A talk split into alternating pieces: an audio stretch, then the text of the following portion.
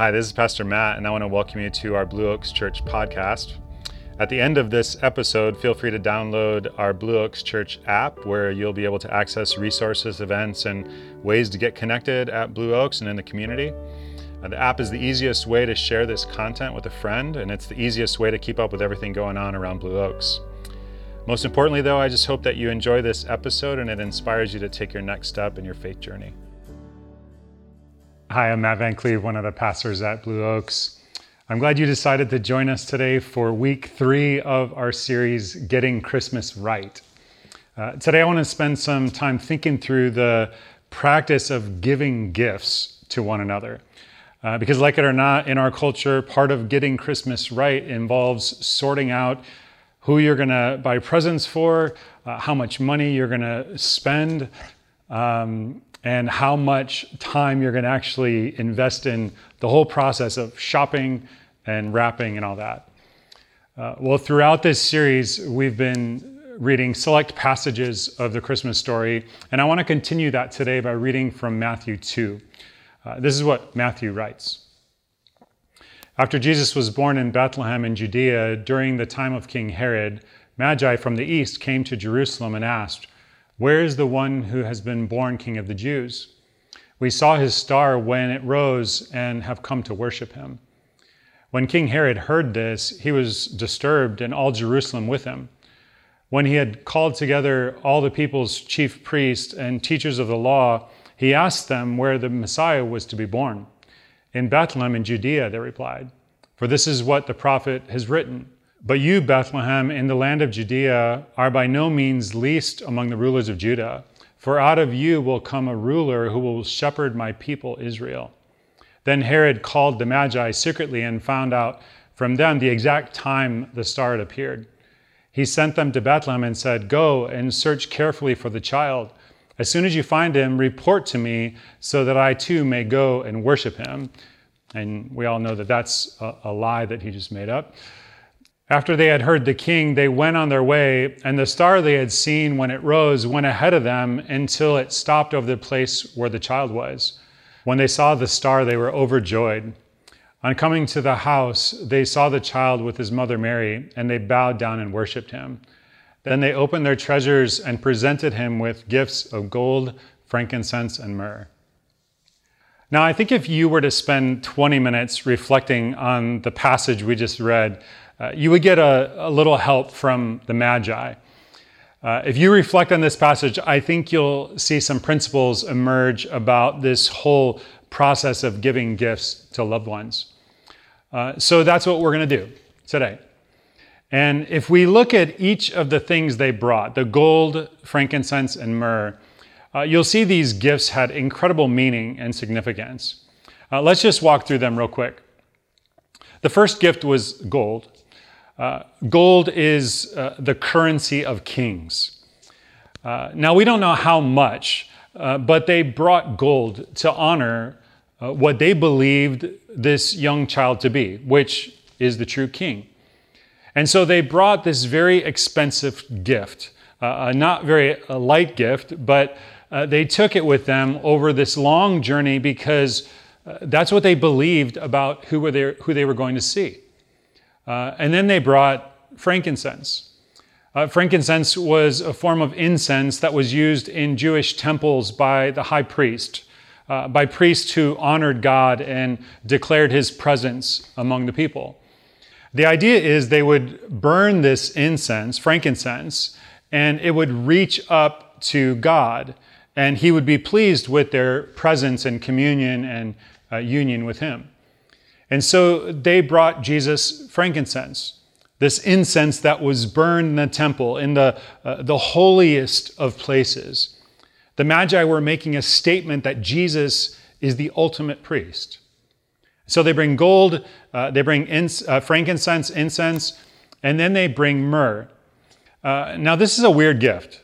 Uh, myrrh is a very expensive form of perfume. Uh, people would buy it when someone they loved had died, and they would use it to cover the whole body with myrrh so that the aroma would keep away the stench of death. Uh, it was very common to use myrrh for this purpose. Uh, it was a way to honor the person uh, who died. uh, is not the best gift to bring to a baby shower, is it? Uh, I'd be thinking, you know, oh, myrrh, you know, a blanket or a pacifier would have been nice, but myrrh, uh, I'll save that for later. Uh, but you have to understand the significance of what they knew and why they brought myrrh. Uh, because they believed every prophecy about Jesus, they knew one day that he would die. And because of his death, he would bring life to every one of us. And they wanted to honor that and to celebrate that, to, to mark that moment. His death would bring life. And so that's why they brought myrrh. And that's why they brought frankincense, and that's why they brought gold. Uh, now, in studying this passage, we notice a few things about the giving of these gifts that we can apply to our gift giving this Christmas season. Uh, the first thing we notice, notice is they planned for giving gifts. Uh, before the wise men even leave their home country in the east, uh, they think ahead. They think if this child really turns out to be the king, if he turns out to be the long awaited Messiah, well, we'll need to honor that child when we find him.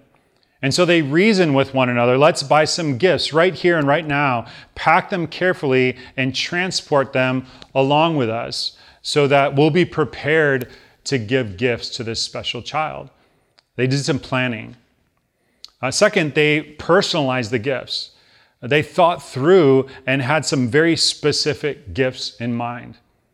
And you know, it takes quite a bit of time and effort to personalize, to, to customize a gift and make sure it fits the person you're giving it to. The Magi said, it's worth the time and it's worth the effort. So they personalized their gifts. Third, they wrestled with the appropriate price they should pay for their gifts. I mean, they could have gotten lots of other gifts much more inexpensively.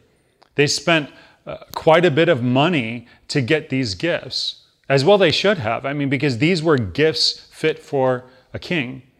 And you got to think through the price point component of gift giving. And finally, they got the presentation right. The writer of scripture says uh, very specifically that before they presented their gifts, they first went down on bended knee. They humbled themselves. They didn't just send their gifts Camel Express or leave them on the doorstep. Uh, they intensified the effect of their gift by how they presented them. And I looked at this text quite a bit this week, and as I was studying, it dawned on me. In all the years that I've gone to church, I mean, from when I was a kid uh, all those years, and even uh, the times now that I've been a pastor as an adult, uh, I've never heard, and I've never actually given a sermon on this whole practice of giving gifts to each other. I've never heard anyone give sound biblical wisdom about how to think about this. And it seemed a little ironic to me because for two solid months at the end of the year, we're bombarded by the media to believe that we're modern day Scrooges unless we take out second mortgages on our homes in order to wow family and friends with stuff they probably don't even need. Under that kind of pressure, some of us lose our way and we spend way too much money. We dig financial uh, holes for ourselves that we don't get out of for months on the other side. And then we create escalating uh, this es- escalating sense of expectation with a family and friends, and we get on this treadmill of expectations. And sometimes we uh, have this sense, or our kids will have this sense of entitlement that they develop. And some of this stuff is not healthy for anyone.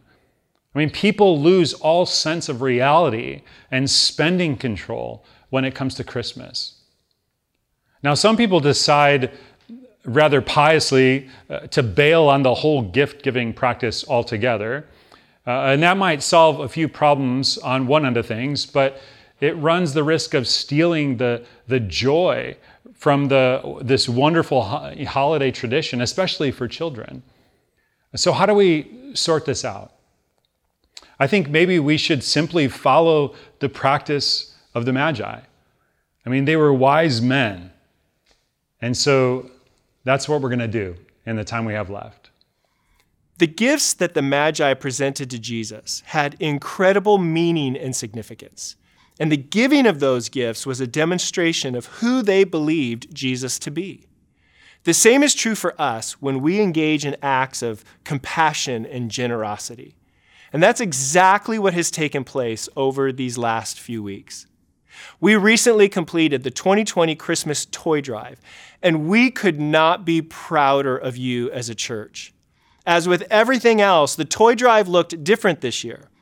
It remained a community effort with participation from Pleasanton Unified School District, Valley Community Church, and others who found the toy drive through Google searches. All total, there were 155 sponsors, along with 43 volunteers, serving 315 families, representing 757 children, totaling over 1,200 gifts. This is getting Christmas right.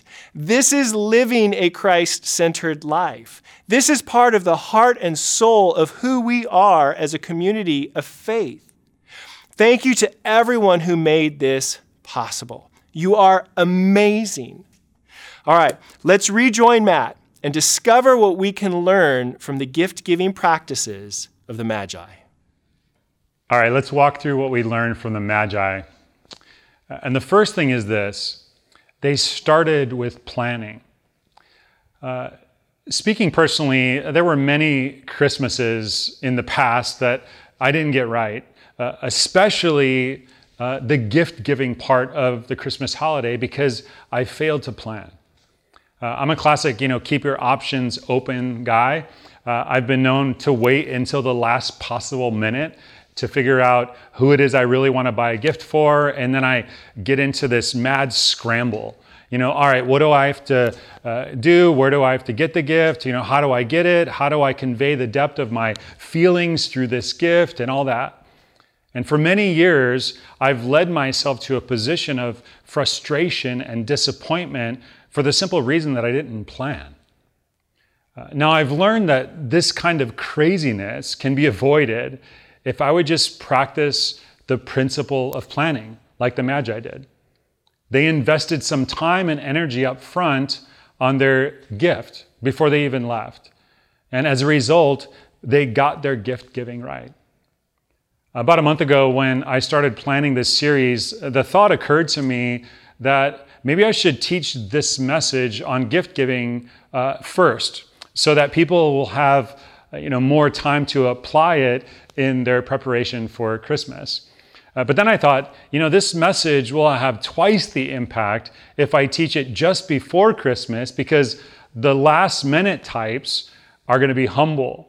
Uh, they're going to know they screwed up yet again this Christmas. And they're going to be like sponges, like soaking up every drop of insight they can.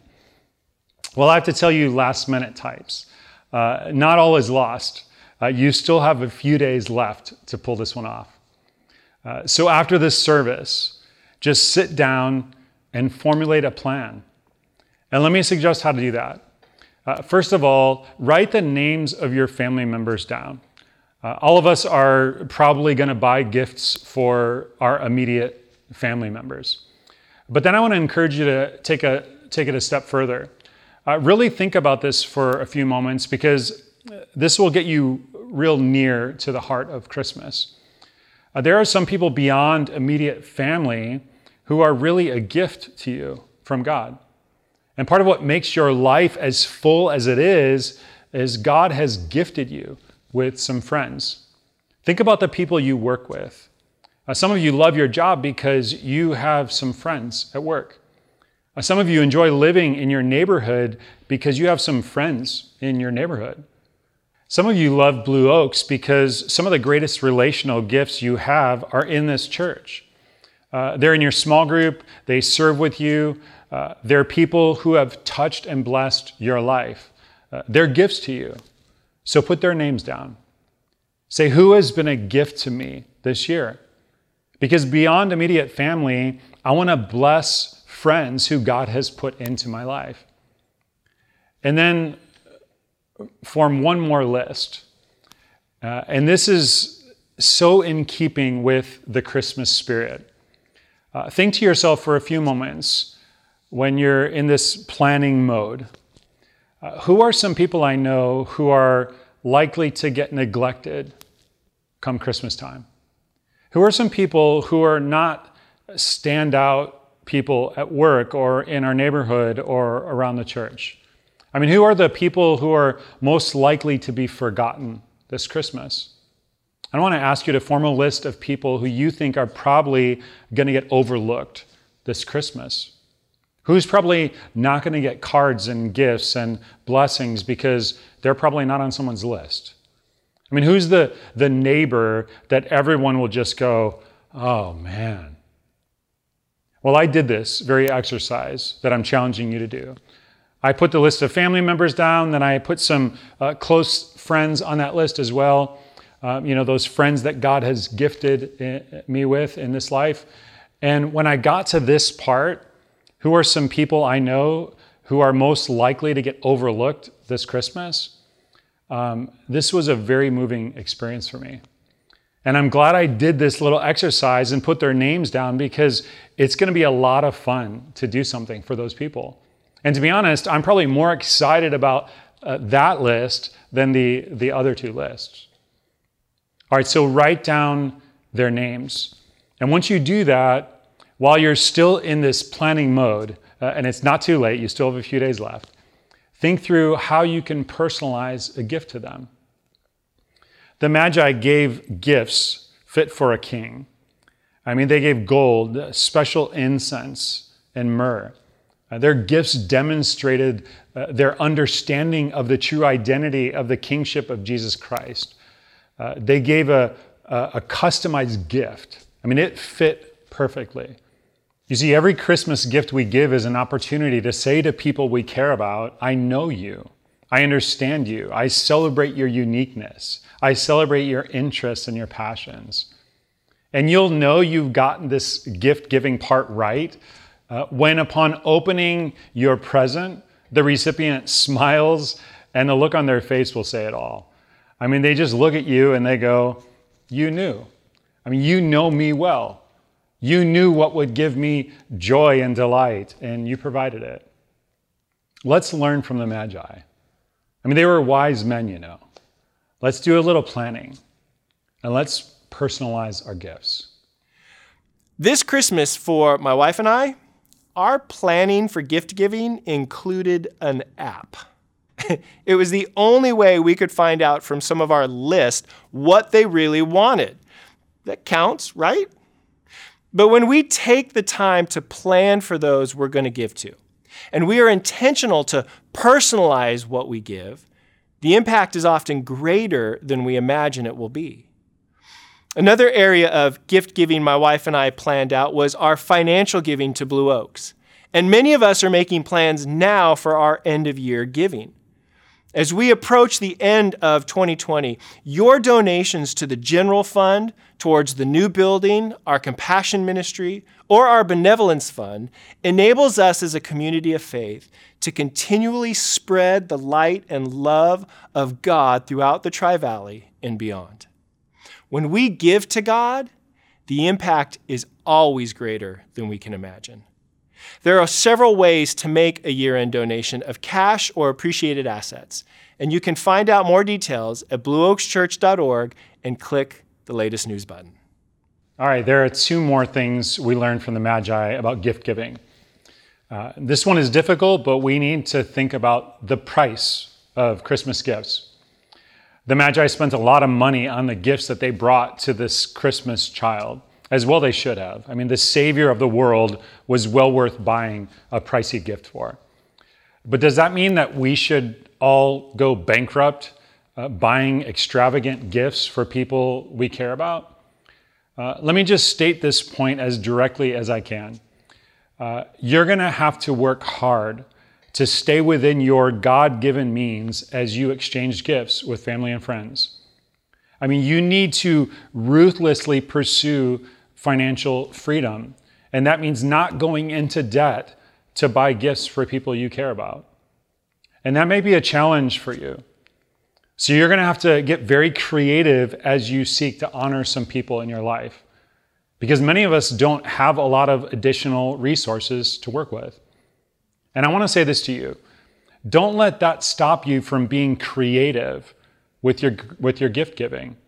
Some of the most precious and memorable gifts that I've ever received at Christmas or on birthdays uh, have been small, inexpensive, very thoughtful, uh, highly personalized gifts. Gifts that honored me in a way that I remembered long after the excitement of the gift wears off. They're gifts I knew came from a big heart and not necessarily a big wallet. I don't ever feel bad about giving an inexpensive but highly communicative, loving, creative gift that tells a person you care about them. And don't break uh, biblical laws of stewardship and spend more than you should. Now, people who have more resources, admittedly, they have a little more flexibility when it comes to buying gifts for family and friends. Uh, but you know, the writers of Scripture speak to affluent people as well. They say, To whom much is given, much is required.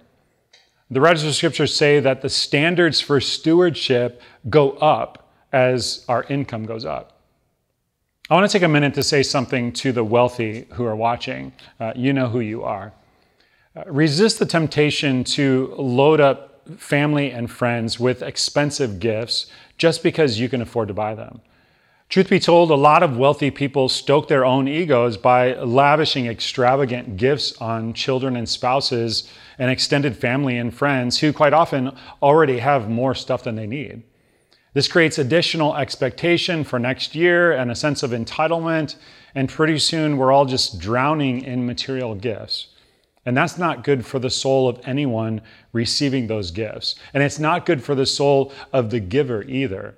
And it's not very close to the spirit of Christmas.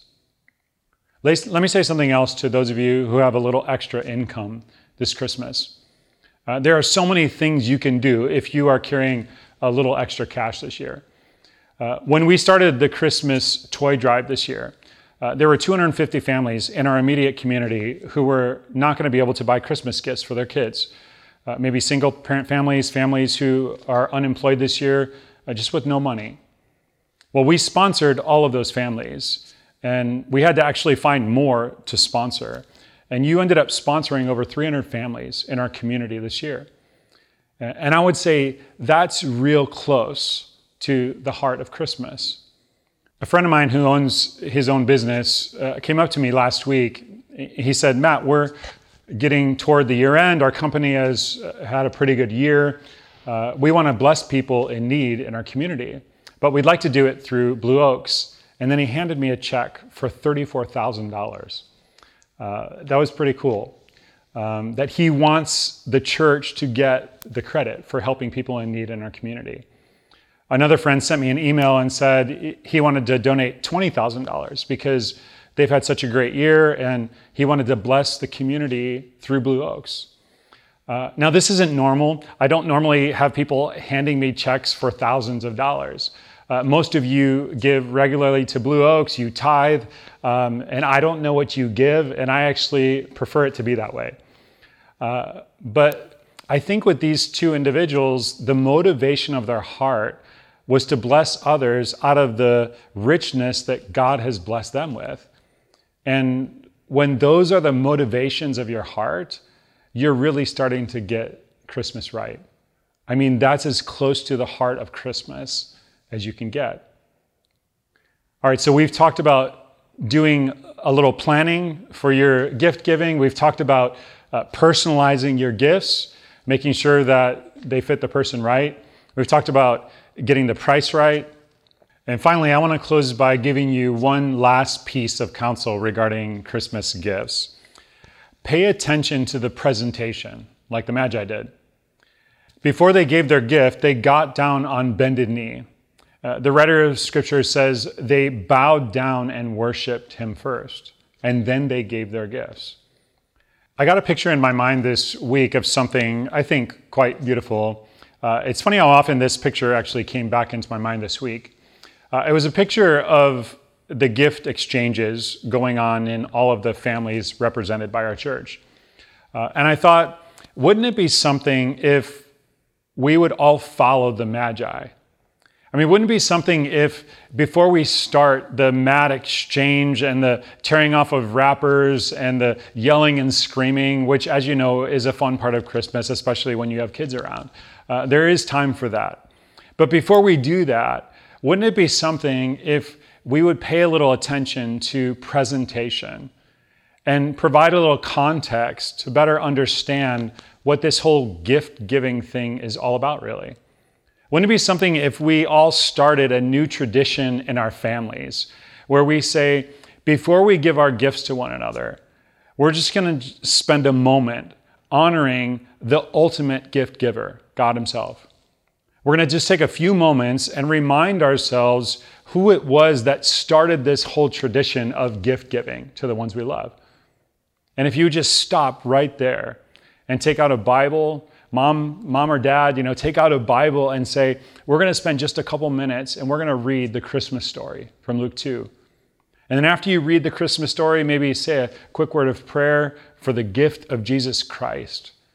If you put your family gift exchange tradition in the greater context of what Christmas really represents, it'll enrich your whole gift giving tradition.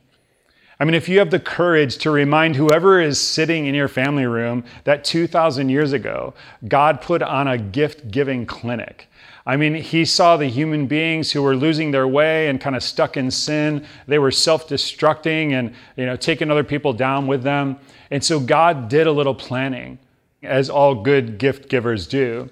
Uh, but God's plan, when it got passed around in heaven, took heaven's breath away because his plan involved a sacrifice of that which was most dear to him.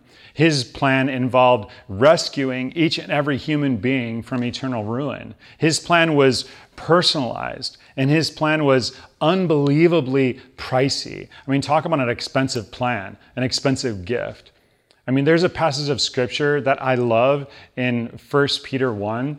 The writer says, You were not redeemed by mere silver or gold, uh, the precious commodities in our world, but you were redeemed by the precious blood of Jesus Christ, God's only Son.